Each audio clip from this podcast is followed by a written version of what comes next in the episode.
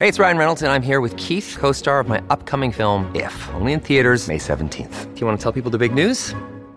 All right, I'll do it. Sign up now and you'll get unlimited for $15 a month in six months of Paramount Plus Essential Plan on us. Mintmobile.com slash switch. Upfront payment of $45 equivalent to $15 per month. Unlimited over 40 gigabytes per month. Face lower speeds. Videos at 480p. Active Mint customers by 531.24 get six months of Paramount Plus Essential Plan. Auto renews after six months. Offer ends May 31st, 2024. Separate Paramount Plus registration required. Terms and conditions apply if rated PG.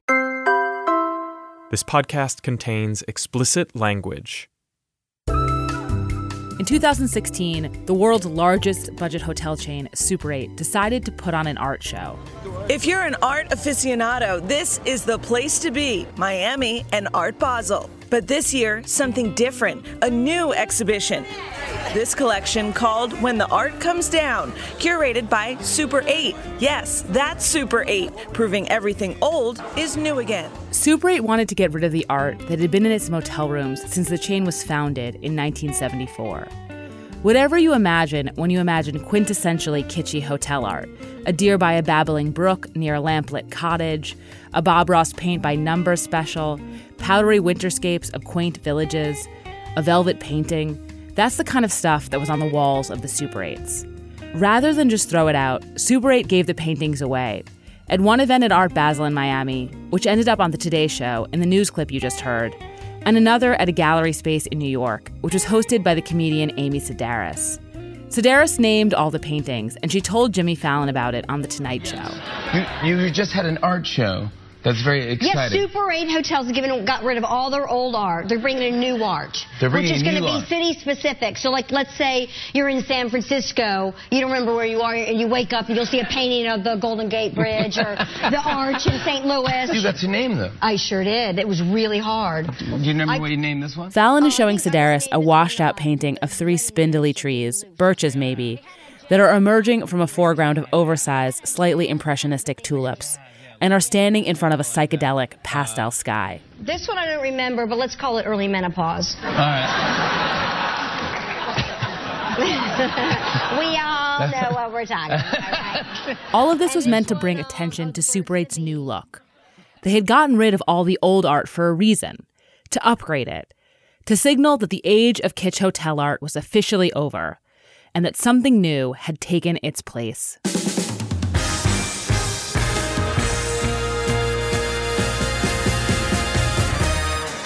When we decided to do an episode about hotel art, we thought we would be doing an episode about, well, hotel art. Exactly the sort of ugly, shoddy, cheap paintings that used to hang in Super 8s. But it turns out that's an outdated understanding. Sure, you still regularly come across bizarre paintings in hotels, collages that match the carpet. But the Super 8's move away from kitsch is part of a decades long trend on hotels' part, hotels of all price points, to reclaim hotel art, to transform it from something unconsidered and embarrassing into a selling point, a sign of sophistication and authenticity, an Instagram photo op, a communication to its customers about the kind of people they are and the kind of hotel they're staying at, or at the very least, evidence that they aren't desperately behind the times. Hotel art, if you can believe it, has become a signifier of good taste. This is Decoder Ring, a show about cracking cultural mysteries. I'm Slate's TV critic Willa Paskin. Every month, we take a cultural question, habit, or idea, crack it open, and try to figure out what it means and why it matters. What happened to hotel art?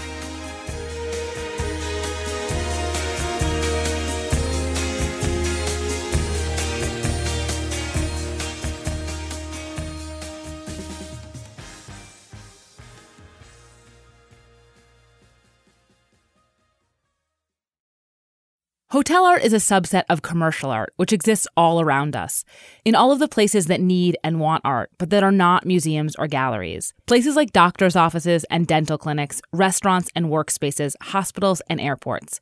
Places for art, but not about art. Economically and aesthetically, this kind of work is often distinct from the work of artists who show at galleries and art fairs, but you might be surprised at the overlap, particularly in high end hotels, which increasingly compete with each other to have the most ambitious art programs.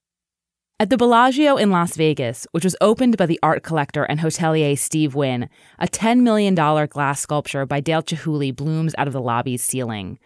The W Hotel in South Beach has a collection that includes work by Andy Warhol, Jean Michel Basquiat, and Julian Schnabel. High end hotels commission original work all the time, sometimes from big name contemporary artists, and even non luxury hotels boast site specific pieces in their lobbies, like a mural of a taxicab made out of pencil stubs, or a 30 foot installation featuring the faces of local residents.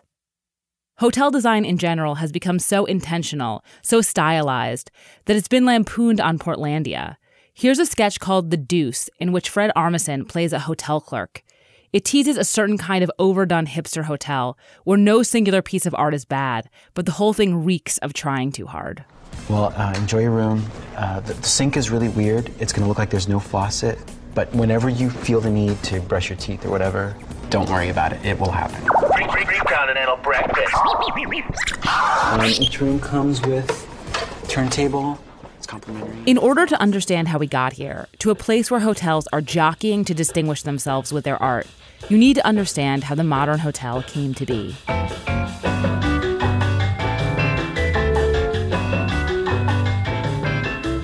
The hotel, as we know it, first appeared in America in the 1790s. At the time, inns and taverns were the norm, places that often housed travelers as a way to procure a liquor license. They were bars with beds, basically. By contrast, these new hotels wanted to emphasize their elegance and luxury, their safety. Their architecture was imposing and they were decorated beautifully, from the plush carpets to the chandeliers to the sumptuous wall hangings. And this approach at the high end of the market has more or less continued through to the present day. But in the early 1900s, a man named E.M. Statler pioneered a different, more affordable version of the hotel. He wanted people to have a reliable, predictable kind of hotel experience so they would always know what they were getting. That's A.K. Sandoval Strausz. He's an associate professor of history at Penn State, and he wrote the book Hotel An American History. In 1908, the Statler Hotel opened in Buffalo, New York. It was the first of a number of economical, standardized hotel locations that promised customers, in Statler's words, to provide a bed and a bath for a dollar and a half. And he was the most influential hotel man of the first half of the 20th century. So for for quite some time, the idea, oh, we'll democratize the hotel, we'll create very standardized experiences. Uh, that actually carried prestige. If you were traveling to a new, strange city, just knowing that the cheap hotel you'd end up at would be of a basic level of quality and not, say, a bedbug infested flophouse was an innovation, a kind of luxury, even. Reliability was so desirable that nearly 70 years after the first Statler Hotel, other hotels were still crowing about it. Sorry, we never got your reservation. Surprise! You get enough surprises when you travel. That's a commercial from 1975 for Holiday Inn Hotels, promising its customers, above all else, a predictable experience. That lets you know at every Holiday Inn, the best surprise is no surprise. Because art didn't serve the customer experience directly, you don't sleep on the paintings after all. Hotels, despite being standardized in many other ways, often relied upon operator taste or lack thereof for the art. 30 years ago, before the arrival of digital printers, the only way to reproduce art affordably was to do massive runs of an image. This meant hotel owners were often picking from a small pool of pieces, each of which had to work in multiple locations. This is where your classic kitschy hotel art comes from a dearth of options.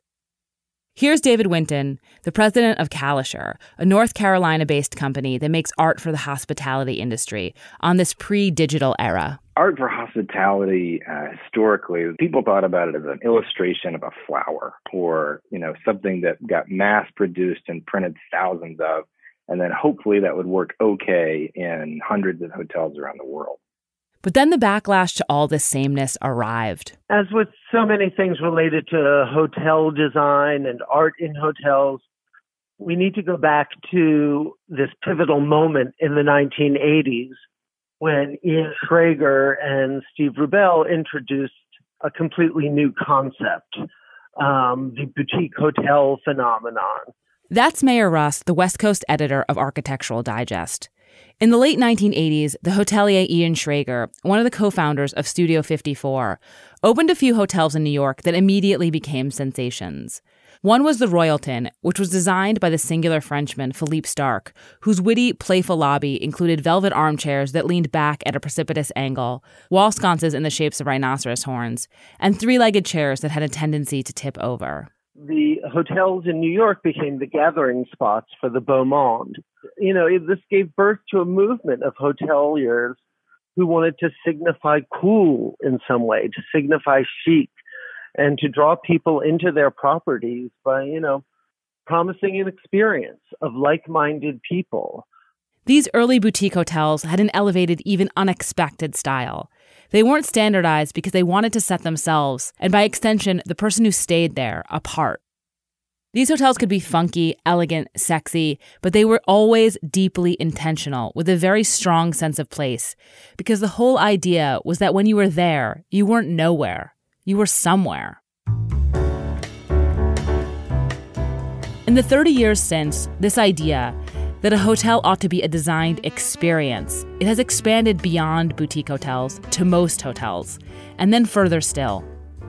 David Winton's company, Kalisher, has worked with many hotels, from Best Westerns to Four Seasons.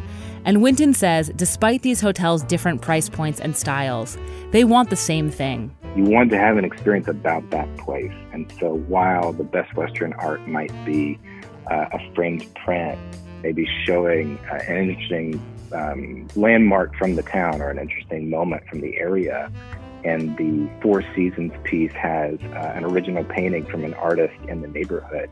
It's still intended to give you a sense of place. I want you to make you feel like you haven't just gone to uh, random white box in the middle of nowhere. You are in Idaho. You are in Paris. This was what Super 8s were after, too. Super 8 never had an art program. It was always you must have two pieces of art within the room. That's Mike Mueller, the senior vice president and brand leader for Super 8 Worldwide, explaining what the chain decided to put on the walls after it took down all that kitsch.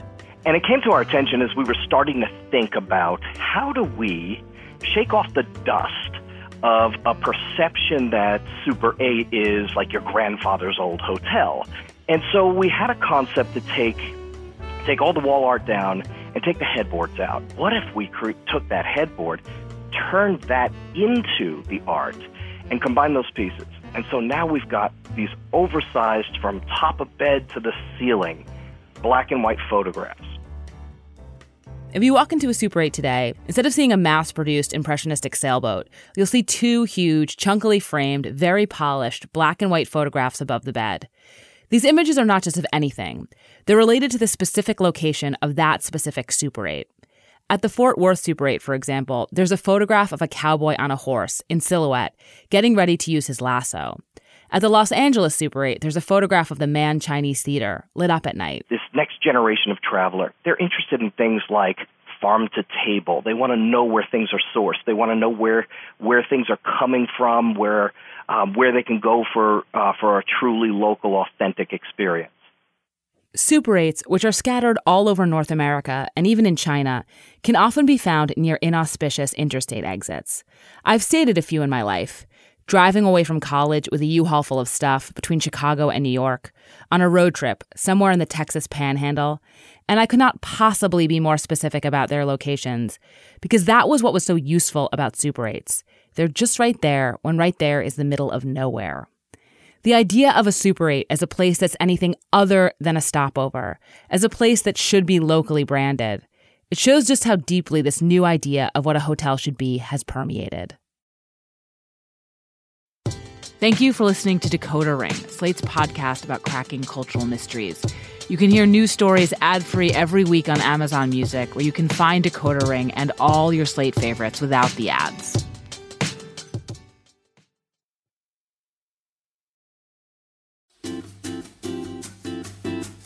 So, how does art actually get into a hotel? Generally speaking, the way a hotel, particularly a chain hotel, goes about getting its art is as follows. You start with the developer, the people who own the actual property where the hotel sits. The developer will hire an interior design firm to design a specific type of hotel at a specific budget. They design the rooms and the lobby and the interior architecture. They pick the furniture, the fixtures, and attend to the overall vibe of the place.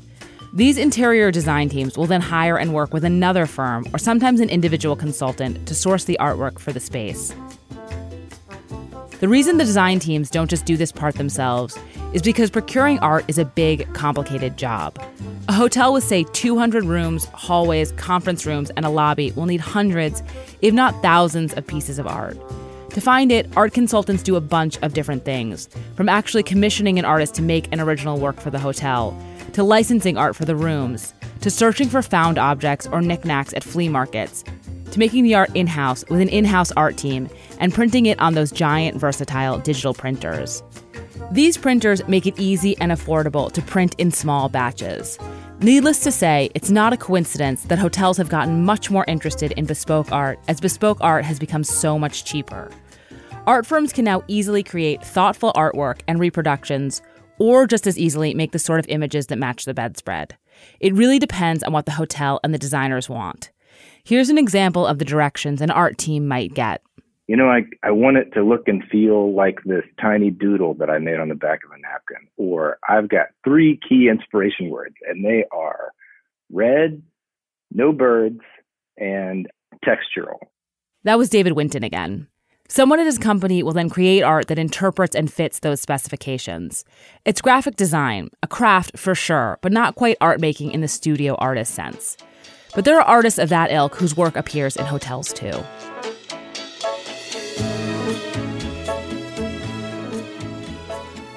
I'm Tom Swanson, and I'm a visual artist. My work focuses on, um, to be honest, cranes in America. So that's kind of it. Tom loves cranes.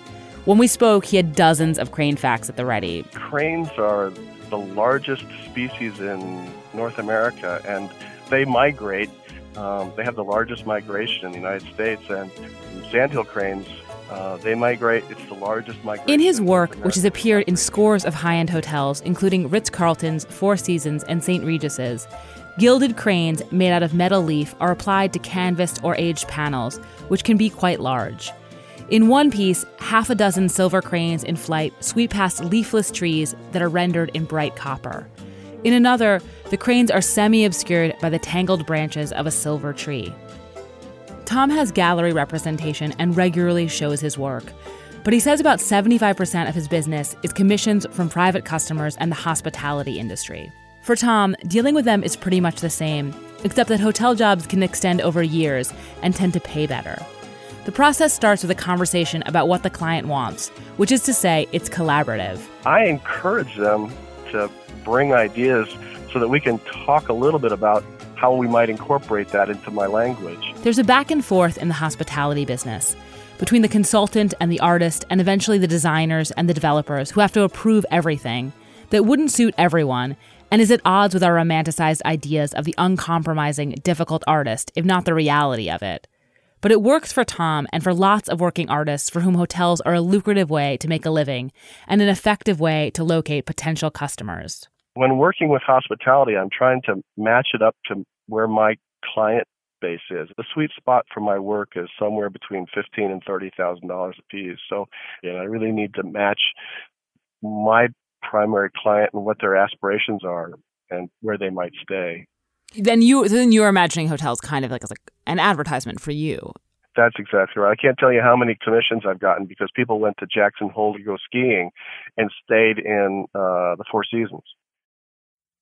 When you talk to people involved in the hotel art industry, all of the developments sound positive. Hotels care more than ever about the quality of what they hang on their walls. It's easier than ever to make and get art of quality to hang there. Hotels are even hiring real artists and helping them to make a living. And all of this is true. But there's another part of the hotel art equation we haven't talked about yet. A player who's not the hotel or the middleman or the graphic designer or the artist, who's not directly involved in the business of hotel art. And that's you and me, the people who look at it. And for customers and for viewers, there's another question we have to ask Can hotel art really function as art? New hotel art may be better, but can it be good? When it comes to your finances, go for the credit card that's always there for you. With 24 7 US based live customer service from Discover, everyone has the option to talk to a real person anytime, day or night. Yep, that means no more waiting for quote normal business hours just to get a hold of someone. We're talking real service from real people whenever you need it. Get the customer service you deserve with Discover. Limitations apply. See terms at discover.com slash credit card. From my perspective, those black and whites on the wall are even worse than what used to be there. That's David Raskin, the Mohn Family Professor of Contemporary Art History at the School of the Art Institute of Chicago.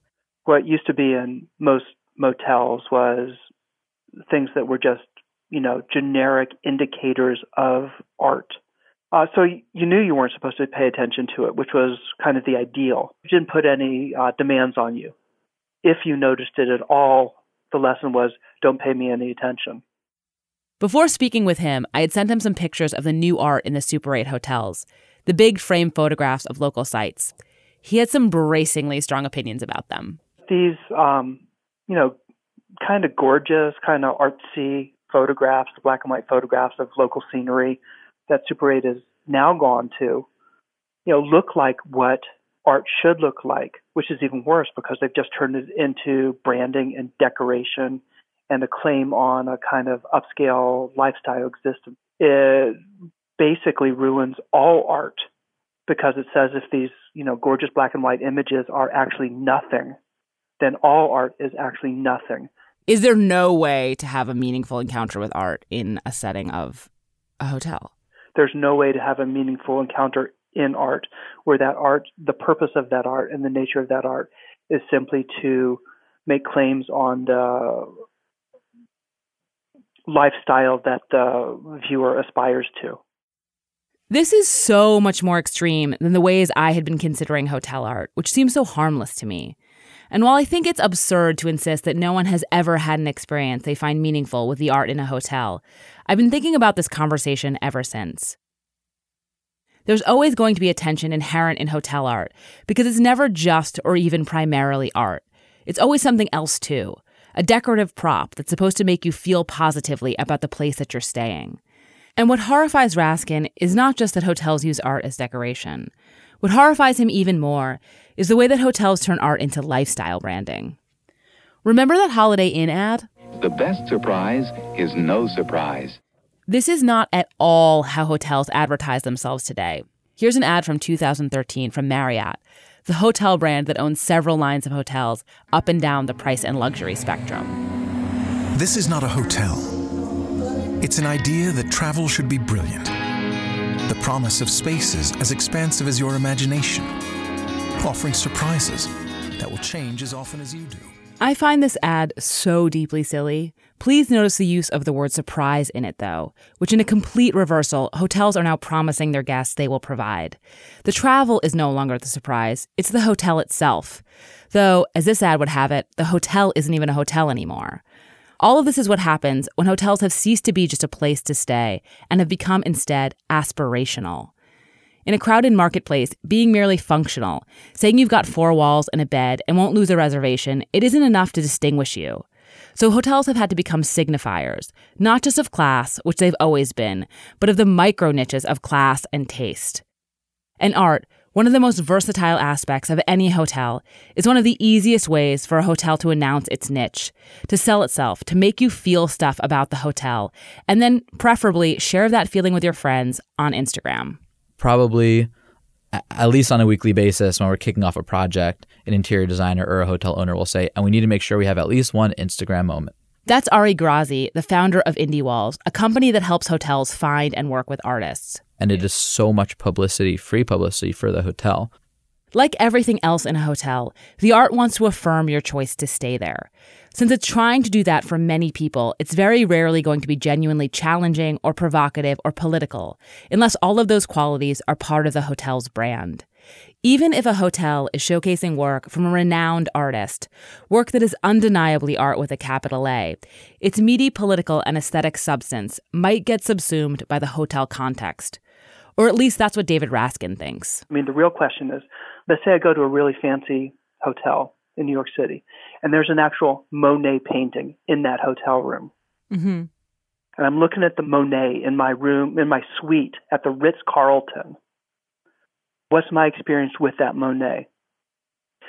And I'm contending that while there might be a little bit of Monet still there, mostly it's, wow, look at what the Ritz gives me.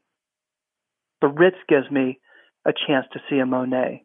All of this doesn't mean that it's not nice to look at something beautiful in your hotel room. It doesn't mean it's not nice to stay in a place that cares about the art. It doesn't mean it's not nice to stay in a hotel that can show you a Monet or a Warhol or an installation from an up and coming local artist. In fact, these things all sound exceedingly nice. It's even nice from a certain perspective that hotels have decided art, of all that they could spend money on, is an important way to connect with their clientele.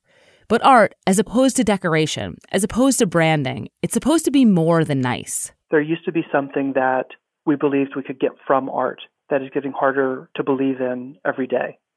And that's that the artist has put something special in there for the viewer to work really hard to share. And when that something special is getting told is exactly the same as the fancy dining room table and the rug then we're losing a lot. There's a famous story about Mark Rothko, who in the late 1950s won a commission to create a series of paintings for the new Four Seasons restaurant in New York. It was a lucrative and prestigious assignment, and Rothko's work would have hung near Pollock's and Picasso's. But the story goes that in 1959, as the restaurant was preparing to open, he went and had a meal there. He had hoped that his art would exert a force on the space. He had told a friend, I hope to ruin the appetite of every son of a bitch who ever eats in that room. But what he discovered instead was that his paintings would be no match for an expensive power lunch. His work, in this context, would become, to use a phrase that was leveled critically at his abstractions, just apocalyptic wallpaper. So he pulled it.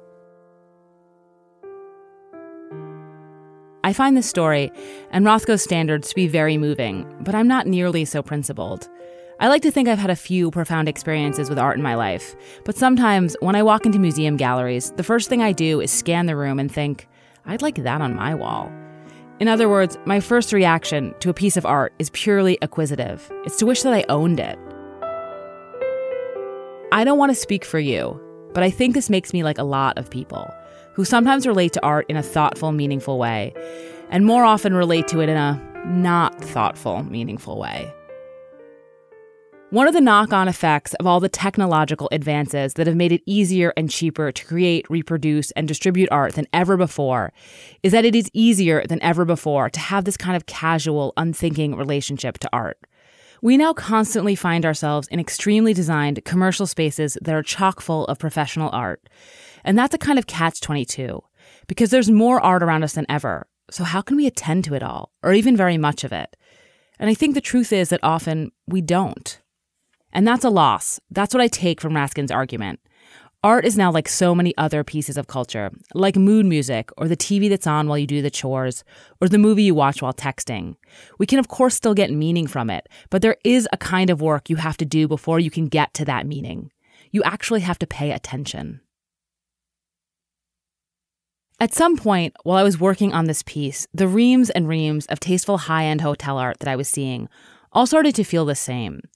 What ends up happening in spaces that are so exactingly designed, and you might be familiar with this from farm to table restaurants, or impeccably sourced coffee houses, or so many other aspects of modern consumer life, is that a focus on quality, on uniqueness, on locality, on experience, ends up amounting to a kind of claustrophobic sameness.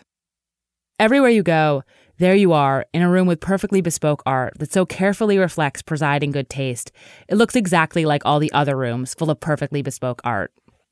When presented with all of this idiosyncratic sameness, you may find yourself longing for something actually idiosyncratic, which brings us back to all that kitschy art the Super 8 got rid of. It used to be that encountering good art in a hotel was shocking, but now the opposite is true. Bad art is the outlier. If you walk into a hotel room and see a black velvet painting of a white tiger, or a weird sculpture of a house cat, or some watercolor of a sad clown, you might get the actual jolt, the frisson, the call to attention that you would usually only get from much better, more substantive art. This sort of wanton display of bad taste, it's getting so rare, you just have to look at it. And as good as good hotel art may be, it can't give you that charge. Maybe in losing that, we really are losing something surprising, something genuinely unpredictable, as opposed to something unpredictable, end quotes, in the curated way of modern hotels. Bad art of the truly unhinged variety may bode poorly for the rest of your hotel stay. Maybe the bed will be lumpy, and maybe the food will be crappy, and maybe you'll have to talk to the clerk for too long. But hey, doesn't that sound like what modern hotels are supposed to be all about? A real experience?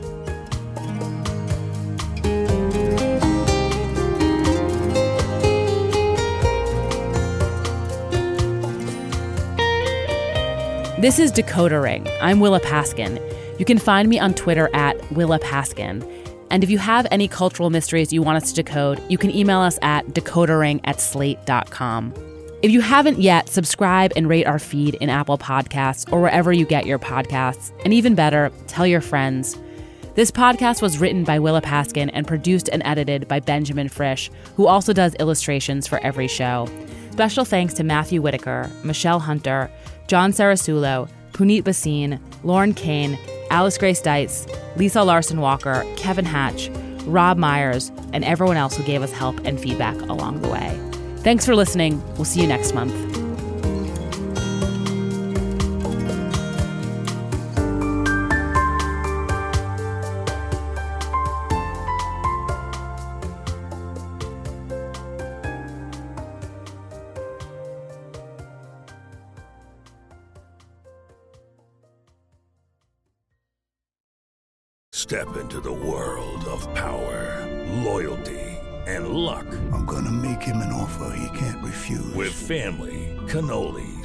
And spins mean everything. Now, you wanna get mixed up in the family business. Introducing The Godfather at ChumbaCasino.com.